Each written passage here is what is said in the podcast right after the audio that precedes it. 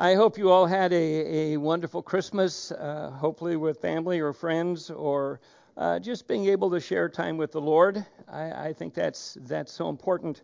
So we come to uh, the end of the year, though. It's it's a time for me of reflection, and so it's a time when I like to bring that to the church. Not so much in what we're going to be doing uh, this next year, but what, what our lives should be like as individuals. How about our spiritual growth and our relationships? What do we expect to happen in 2019?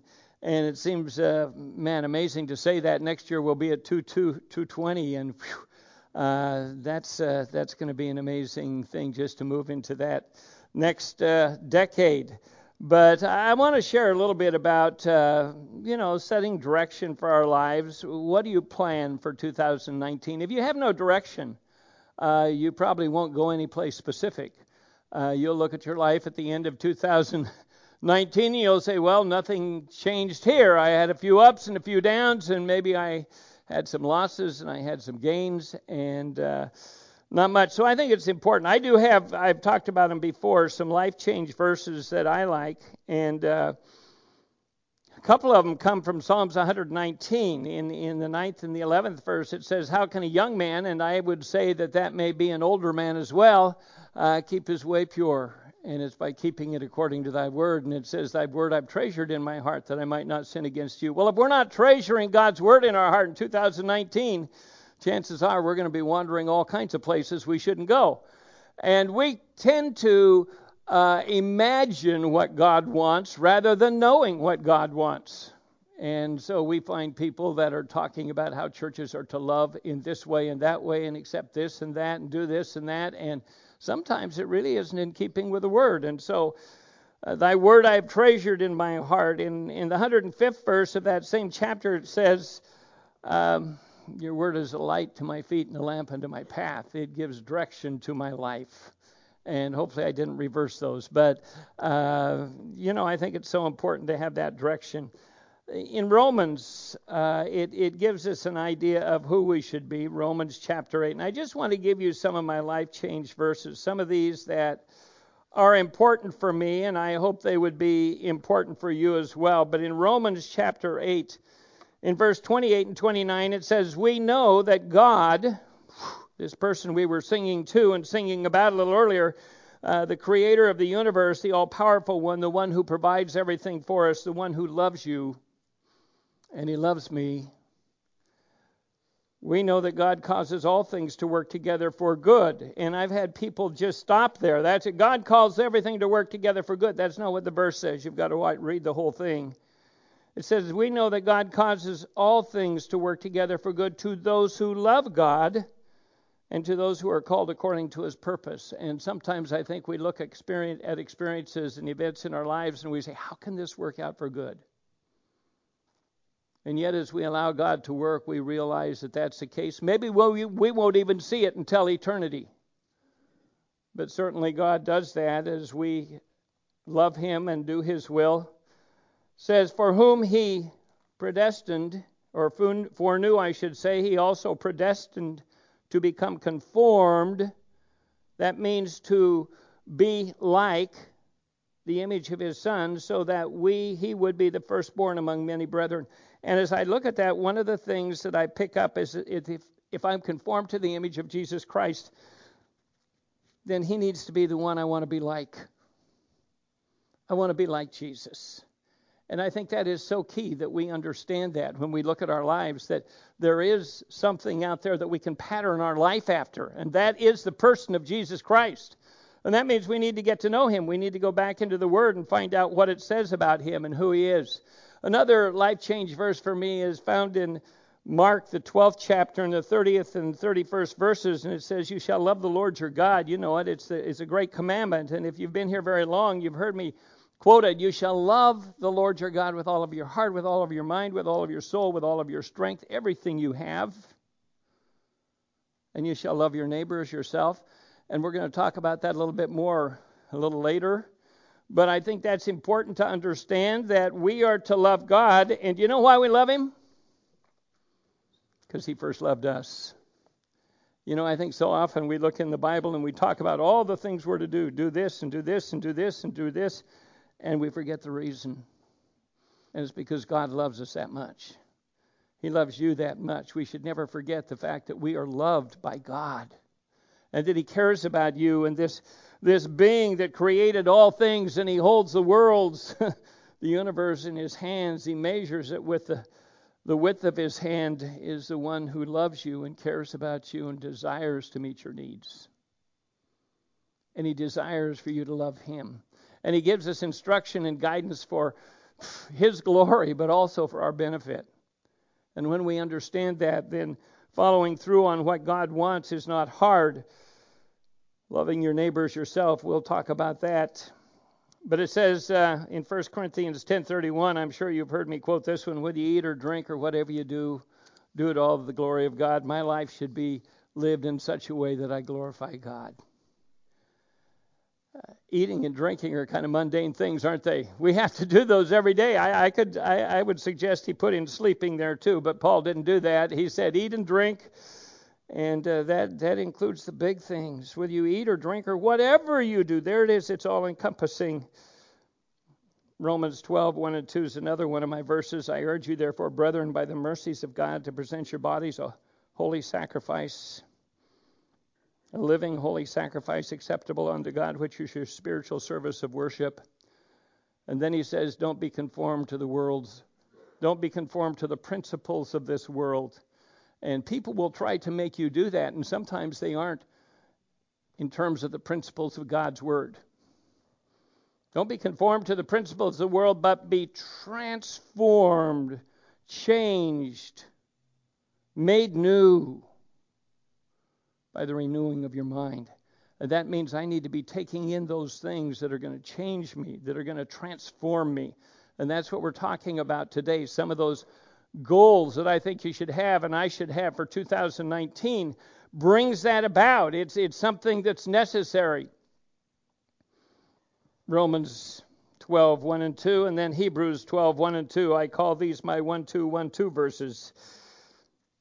Since then, so great a cloud of witness surround us.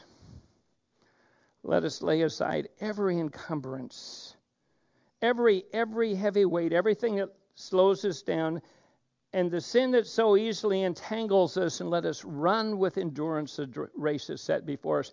And then it says, you know the end, end mark? You know what you're going for the goal? Fixing your eyes on Jesus, the author and perfecter of faith, who for the joy set before him endured the cross, despising all that shame, and today he sits at the right hand of God. You see, you go back through those, and all of a sudden you write them down, and you begin to write alongside of them. What does that say about my life? What does that say about how I should be living? And it really gives purpose. I, I think it is so important that we have purpose for our lives. I want to talk a little bit about Paul as we get into this passage. And if you have your Bibles, turn to uh, 1 Corinthians 9, and we're going to go down to the 19th verse and read there in just a moment.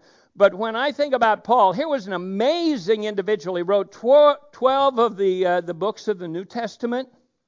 Uh, he, he, planted numerous churches. He traveled around the Roman Empire, great distances, pre- presenting the gospel, seeing people come to know Jesus Christ, establishing them in that relationship.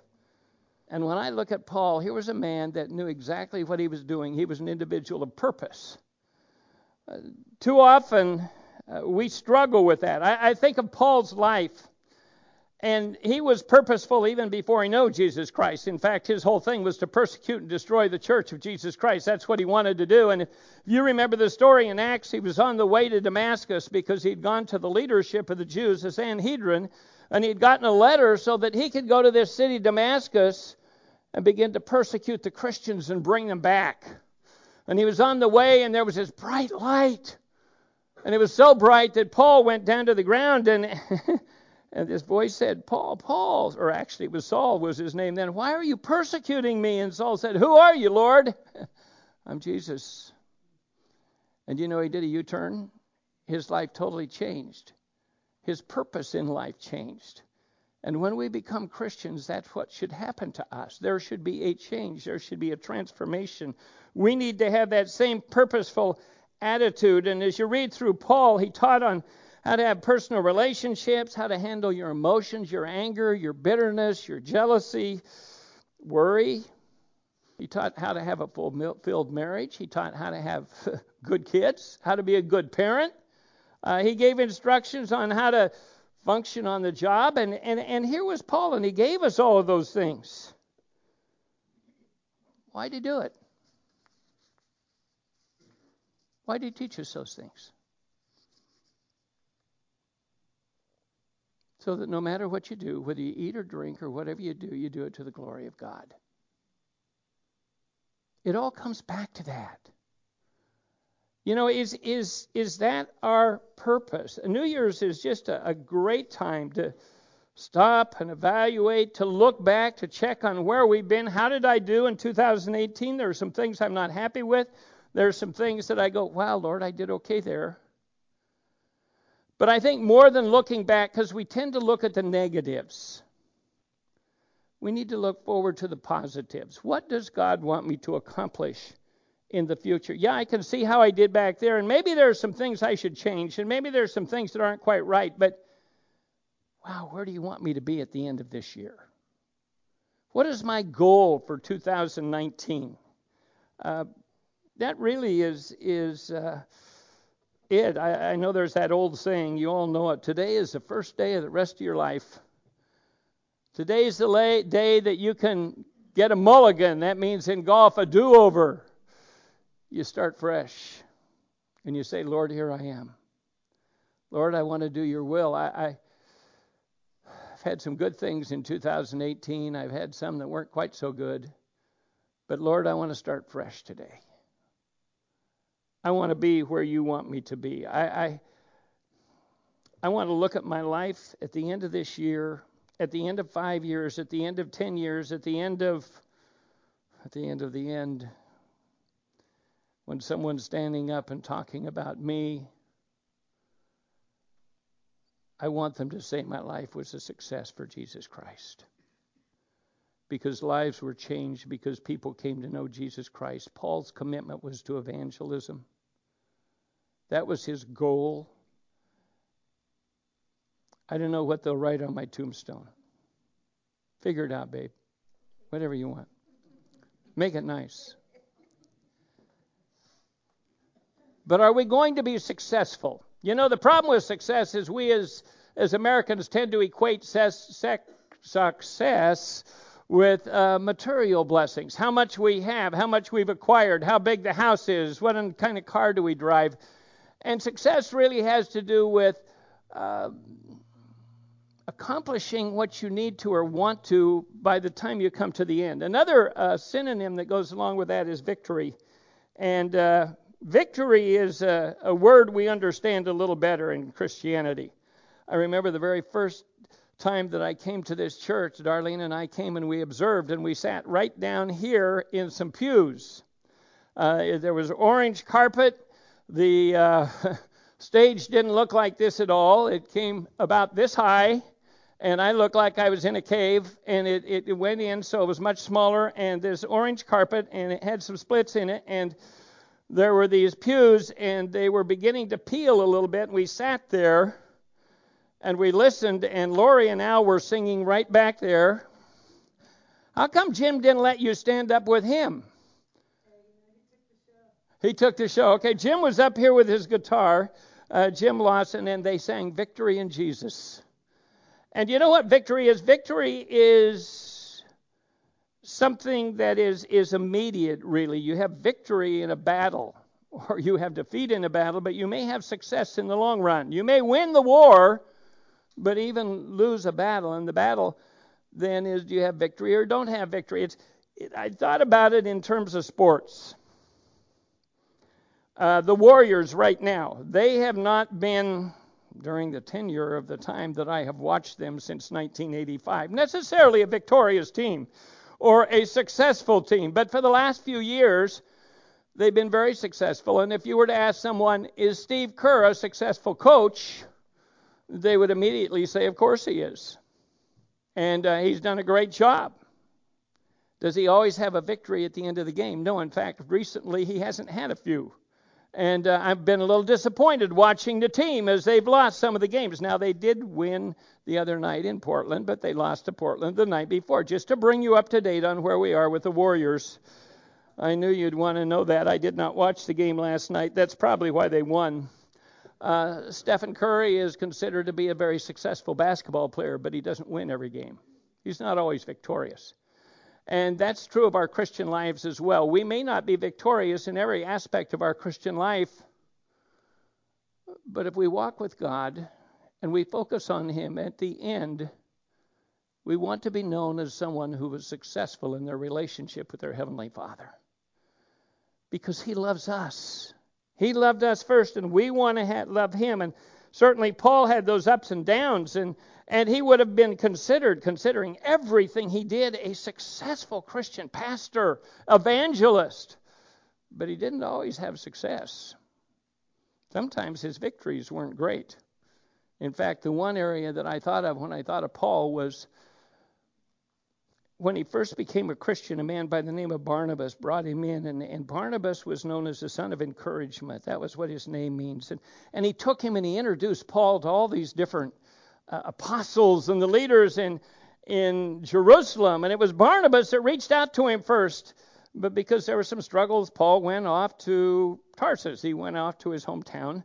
And Barnabas later on, because up in this place called Antioch, not the one next door, but up in Antioch, he went up there because there were Christians and they heard about this. And, and they sent him up from Jerusalem to kind of head up the church and see what was going on.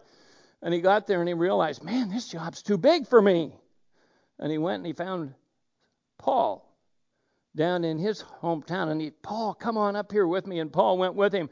And at first, when you read about it, it's Barnabas and Paul, Barnabas and Paul, Barnabas and Paul, until it began to change to Paul and Barnabas.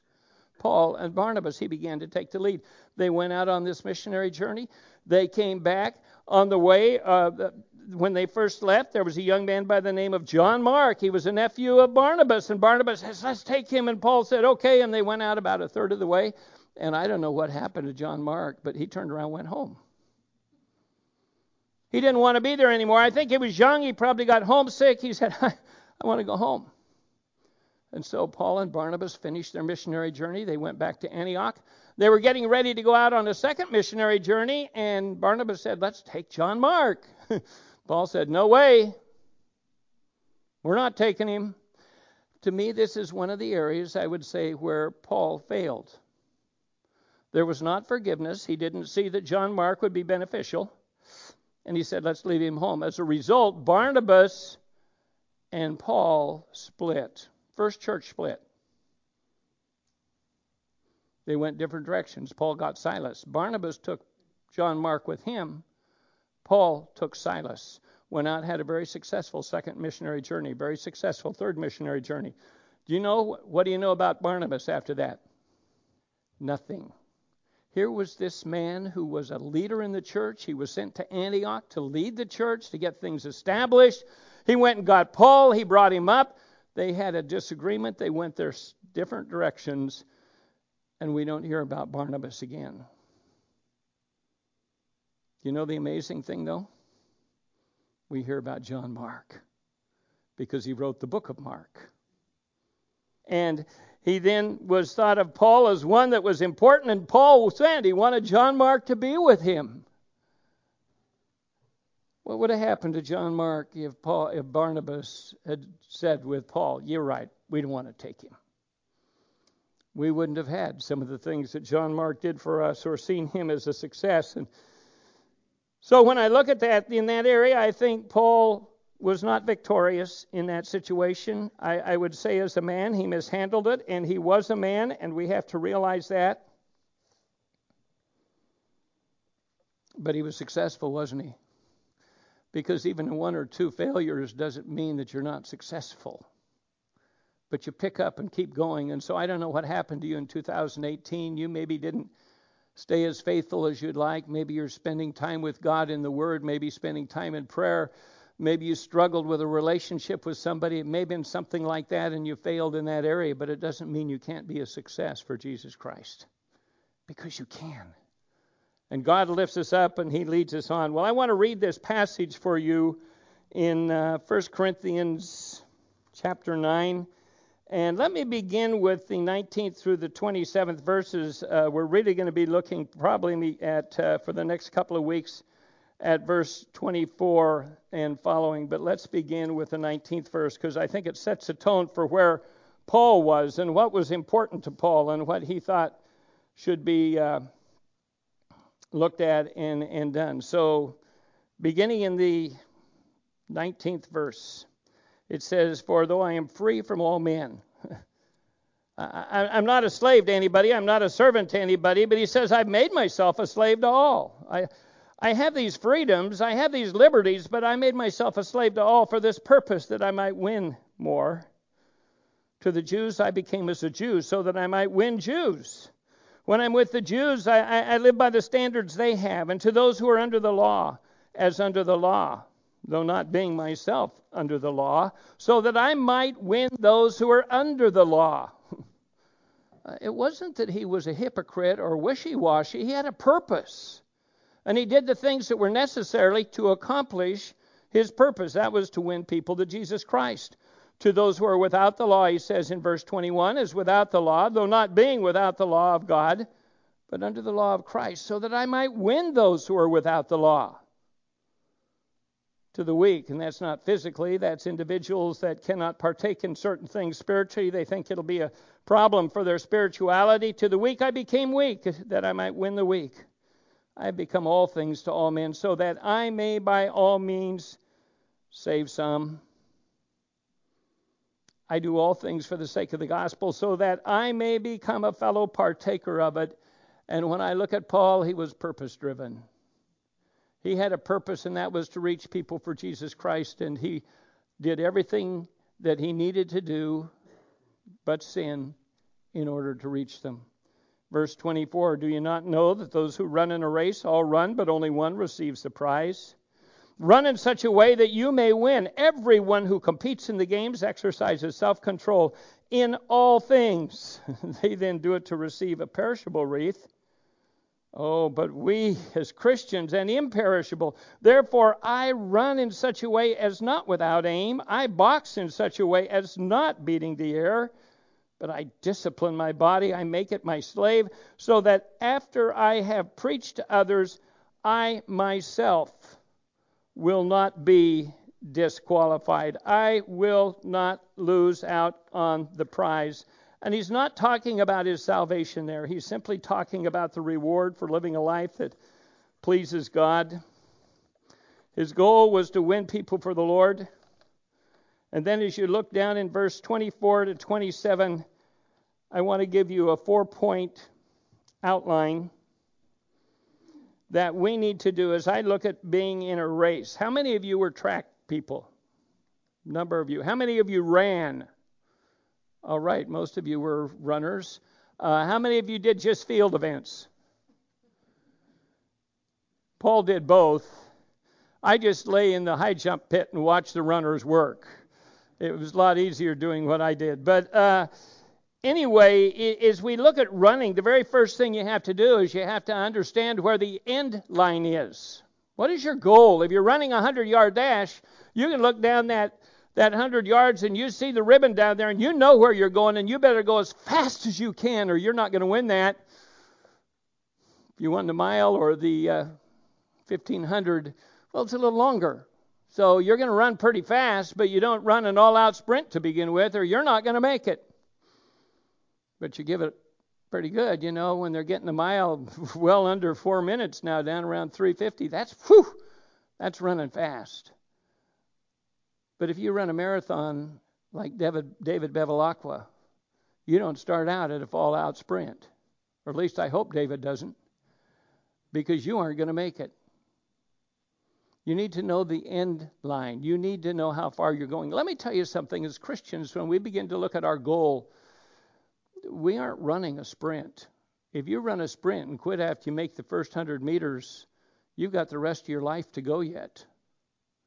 And so we begin to um, consider that in terms of how we run and how we develop the race. And I, I believe the very first thing you need to do in terms of the goals of your life to 2019 is just verbalize what they are. What do I want to accomplish December 31st? What do I want to be able to look back and see happened in my life? Verbalize it. Write it down. Um, I'm going to use a, a, notebook similar to this this year. I, I, have it at home. I didn't bring it, but when I do my, my Bible reading, I'm going to write down principles, things about God uh, that I know are important. Write them down. The second thing is you need to figure out how you're going to get to your goal. A runner plans his race. He knows how he's going to run it. He knows how he's going to have to work to complete it effectively and to be successful or victorious. And the third thing, you know what it is? Get involved with whatever you're going to do. I've met so many people that plan great plans.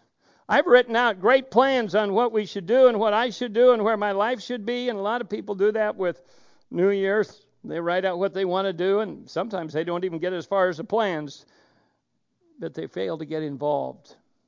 They fail to complete or start the task. And you got to get out there. You got to be involved. You got to be part. And then the final thing is finish strong. You know, I look in the Bible, and it's amazing how many kings and individuals started out well and they failed. Solomon is the greatest illustration to me of one who started so well and yet he failed. He did not finish strong. He didn't complete the task. I I look back to the people that were Paul with Paul and in 2 Timothy Paul was writing, and he was writing to Timothy to come to him soon, and he said, Make every effort to come to me. 2 Timothy chapter 4, verse 9, he says, For Demas, having loved this world, has deserted me and gone to Thessalonica. Oh, Crescens has gone to Galatia, and Titus to Dalmatia. And here were men that, when Paul was in jail, seemed to walk away before they finished. We want to finish. Finish the course. Whatever you lay out, you need to complete it and and you need to know that that you're going to be able to carry on. So we finish well. We finish strong. And I'm going to have you just write those down. And I have enough here to get into this next one that I'm going to come back to it next week. And I'm going to talk about how to get started. We need to know how we're going to get started and, and, and how it's going to work so that we complete the task. And I'm going to give you some things that you may want to t- think about. I, I want you to think about Matthew chapter 22, Mark chapter 12, where it gives us the great commandment. And it says, Love the Lord your God with all of your heart, your mind, your soul, your strength. How are you going to be involved with God and loving Him this year? What's your, what's your priority? You know, we're going to start a study I gave it to you in your programs. Two years ago, we started uh, reading through the New Testament. We completed that. Last week, last year, we read through um, the wisdom literature, starting with Job and going on through to the book of Isaiah, just before Isaiah. Uh, this year, we're going to be reading starting with Genesis and going through Esther, and then we're going to skip to Isaiah and go through Isaiah to Malachi. And it's going to take you a couple chapters a, a day, probably, five days, six days a week. And I really encourage you to be reading with us. Make that one of your priorities. But keep that little journal I talked about. And when you see something about who God is, man, write it down. When you see something about what God wants you to do, write it down. You know, I think of Joseph. Joseph was a was an amazing individual, and and I, we, we see the providence of God there. We see the sovereignty of God in Joseph's life. Joseph was the darling of his father. He gave him a beautiful long coat. It was kind of a princely coat. And I think maybe it was because he was supposed to have married Joseph's mother first, and he didn't. And he always wanted to have that relationship. And so he Joseph was kind of his favorite, but his brothers sold him into slavery. And in slavery, boy, Potiphar's wife. Potiphar was the head of the king's bodyguard. He was a, a soldier of power and authority, and Potiphar's wife looked at Joseph, thought he looked great, wanted to have a relationship with him. He didn't want to have a relationship with her. And so she did a hashtag me too on him, even though it wasn't real. Joseph went to jail. Joseph served the Lord in jail. He ended up going out and taking care of the king, and he he became the second most powerful man in Egypt. God raised him to that position. After his father died, his brothers had come into Egypt because they were a famine, and he preserved his family. And uh, they were concerned. They thought, man, Joseph's going to get us now because of what we did to him back here. And they were fearful. They were anxious because of what they had done. And Joseph said, Oh, you meant it for evil, but God meant it for good. Do you see the providence of God there? God's plan works out even though we go through hard times sometimes. And you look at your life, and when you go through those hard times, you just stop. So we need to get involved in reading the Bible, studying the Bible, prayer, making that a priority. Uh, I've heard people say, Man, I don't know why God's not done better with my family, and I'm struggling with my wife or husband and struggling with the kids. And you know they're not walking with God. The Bible says, As you sow, so shall you also reap. And if we're not sowing unto God, we're probably not going to reap the things that God wants to give us. And so we have to take that into account as we move into 2019. How do I change that? Uh, love your neighbors yourself. We read again into the idea of ministry. How does God want me to minister? What are some of the ministries that I can have to others? Maybe there are people that are going to have needs. Maybe we need to set something up that when some of our people can't take care of their place, we send some guys out to take care of it and do some things there and work with them. There are ministries like that, ministries around the church. I remember my father in law, when he came up from Southern California, had been working on the road crews in LA all of his life. He worked hard, but it gave him purpose. And he got Southern Oregon in 62. He retired. Mom said, Let's go to Southern Oregon. I think he wanted to too. But they went, and he didn't have any purpose. He was just sitting at home. He didn't like just sitting in the recliner, so he went and got a job cleaning a bowling alley. And then he said, This isn't enough. And so he looked at the church and he says, You know what? You need a groundskeeper. And he went and did all of the work around the church every week because he was retired. And he said, I have the time, but I need purpose. I need to be doing something that's a ministry. And that's what he did. Outreach. Boy, the, the great commandment go and make disciples of all nations. Uh, what does God want you to do in terms of, of where you live and who you relate to and sharing your faith? Very easy. You know, in, in, in Matthew, it talks about the fact that we're to be like a light on a hill. We're not to hide our light under a bushel. We're to be like salt. We're to season. We're to flavor the community, the culture in which we live. And yet, it's very easy for Christians to hide their light under a bushel and just kind of stay with Christians. And we don't effectively reach out. We're going to talk about this a little more next week. Fellowship. Fellowship, we're going to talk about how to do that too, because I think it's so important that a church has fellowship. Uh, we have a commonality. We build relationships. We're there to support one another. And uh, we get caught up with edification sometimes, with nurturing, with discipleship. We got to teach. Well, we do. Teaching is always to apply. If you're not applying anything, you haven't learned anything. That's what a guy by the name of Howard Hendricks used to say. You're not really teaching if there's no application. And so we need to learn to study the Word to apply it in our lives. And we're going to get into that next week a little more. So, uh, but fellowship, wow.